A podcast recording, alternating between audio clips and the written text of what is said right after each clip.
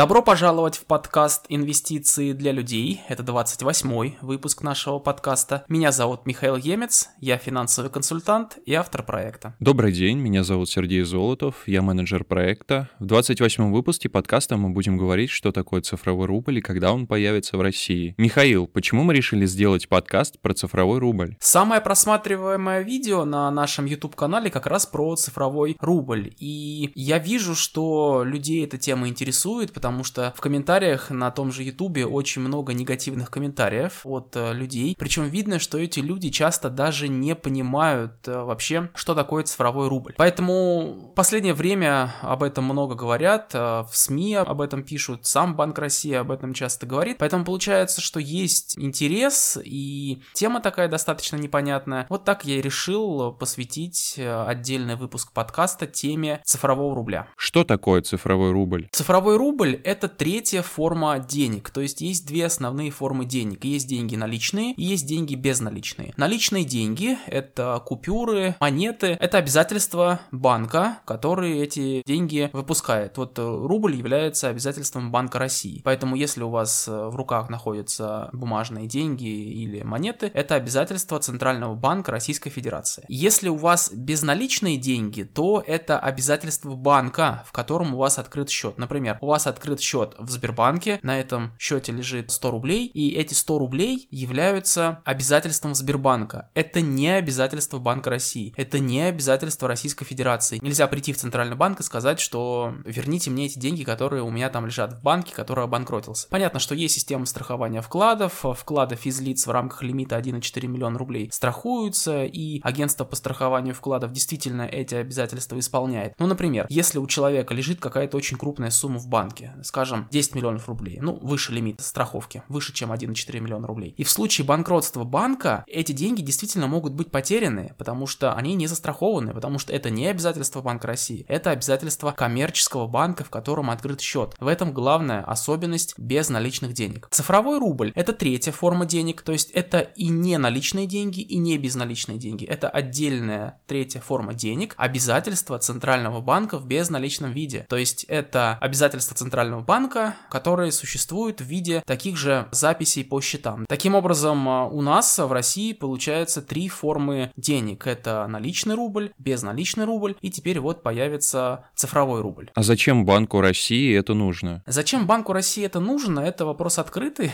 ну в том смысле, что этот вопрос нужно задавать Банку России, а не мне, да? Но из того, что я вижу, во-первых, Банк России у нас достаточно технологичный и следит за тем, что происходит, старается быть инновационным, много инноваций внедряет. Вот система быстрых платежей, например, одна из последних таких крупных инноваций, которой, наверное, все пользуются, которой, я уверен, всем очень-очень нравится. Цифровой рубль — это в каком-то смысле такая же инновация и такая же попытка следовать вызовам времени. То есть в последние годы люди стали больше и больше пользоваться безналом, да, то есть пользоваться картами, пользоваться безналичными переводами. Я это и по себе вижу, и по всем остальным людям, статистика об этом говорит. То есть люди привыкли к удобным безналичным наличным платежам, то есть на это есть спрос, этим все больше и больше людей пользуются. Банк России это видит и старается предложить что-то, что будет соответствовать этому спросу по поводу удобства пользователей. По поводу удобства Банка России, то, конечно, Банк России и государство в целом заинтересованы в том, чтобы платежи и финансовую систему контролировать во всех смыслах этого слова, например, для того, чтобы бороться там с уклонением от уплаты налогов, с какими-то теневыми схемами, финансированием терроризма и так далее. Если мы пользуемся наличными деньгами, то отследить все эти сомнительные операции очень сложно. Если мы пользуемся безналичными деньгами, то отследить эти операции проще, потому что есть какие-то записи, да, там движения по счетам, межбанковские переводы и так далее. Но все равно это остается как бы на стороне банков. В случае с цифровым рублем получается, что это и отследить становится проще, и более подконтрольно это Банку России. Таким образом, цифровой рубль, он удобен и пользователям, которые привыкли к безналичным платежам, и Банку России, государству тоже, в общем-то, это выгодно, удобно и нужно в перспективе, во всяком случае. Михаил, когда цифровой рубль станет доступным каждому? Сейчас цифровой рубль находится на этапе тестирования. Примерно там пятнадцать, что ли, банков участвуют в тестировании этого проекта. Они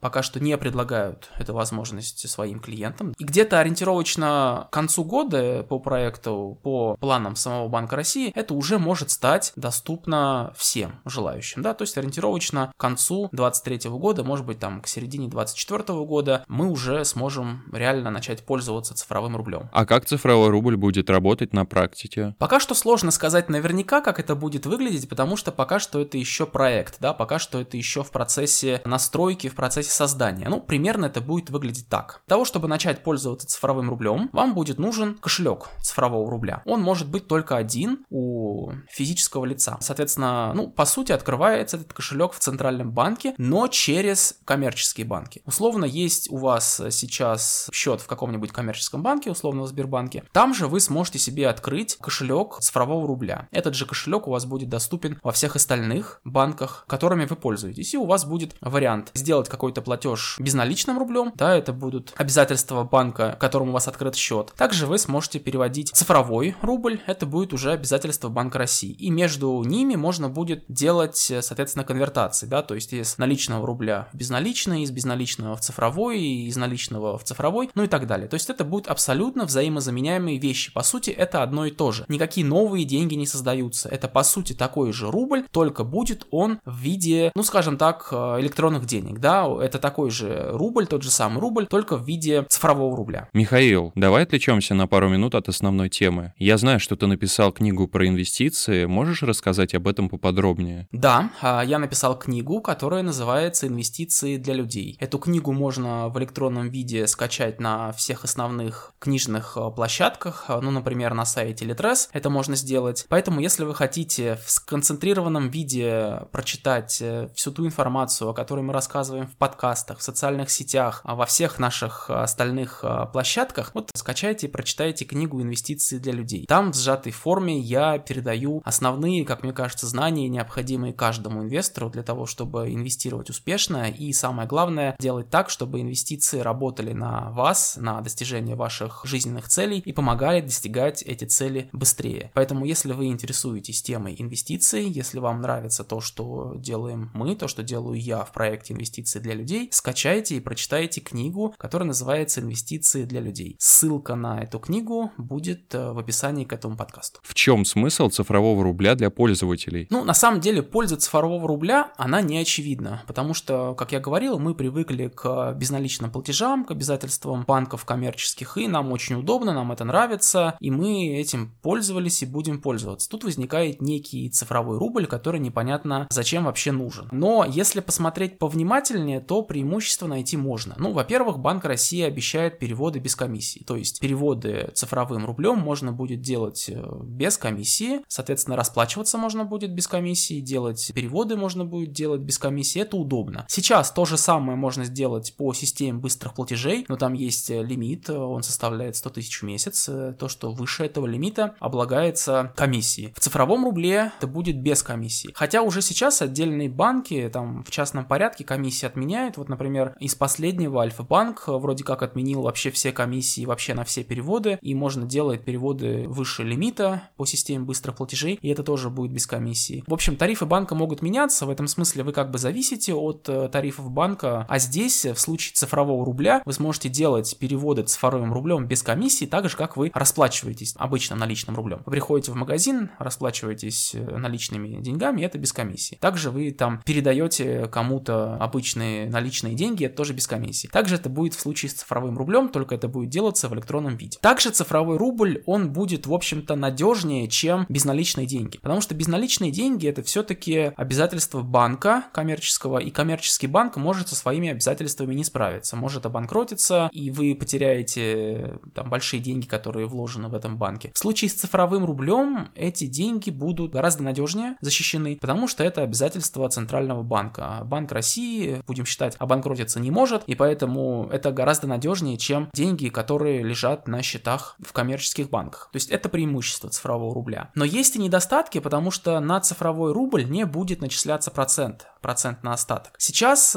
когда вы держите деньги в банке на накопительном счете в безналичном виде, то там начисляется какой-то процент на остаток, ну, например, семь процентов годовых. Когда вы держите деньги наличными, там, дома, в банковской ячейке, где-то еще, никакого процента на остаток здесь не начисляется. Вот в случае с цифровым рублем будет так же. Процент на остаток по цифровому рублю, так же, как и по наличному рублю, начисляться не будет. И это недостаток. То есть получается, что у цифрового рубля есть как плюсы, так и минусы, и на самом деле получается, что как бы и не очевидно, да, его преимущество. Но, на мой взгляд, как способ расчетов, удобный, быстрый, бесплатный, цифровой рубль все-таки можно будет использовать, это будет удобно, это будет иметь смысл. Вот, наверное, как расчетное средство цифровой рубль будет удобен, будет нужен. Таким образом, цифровой рубль будет удобным и бесплатным способом расчетов. Не сбережений, да, потому что нельзя получить процент на остаток, а именно способ расплачиваться за товары и услуги. Михаил, как наши слушатели могут получить твою консультацию по вложению капитала? Как и всегда, чтобы получить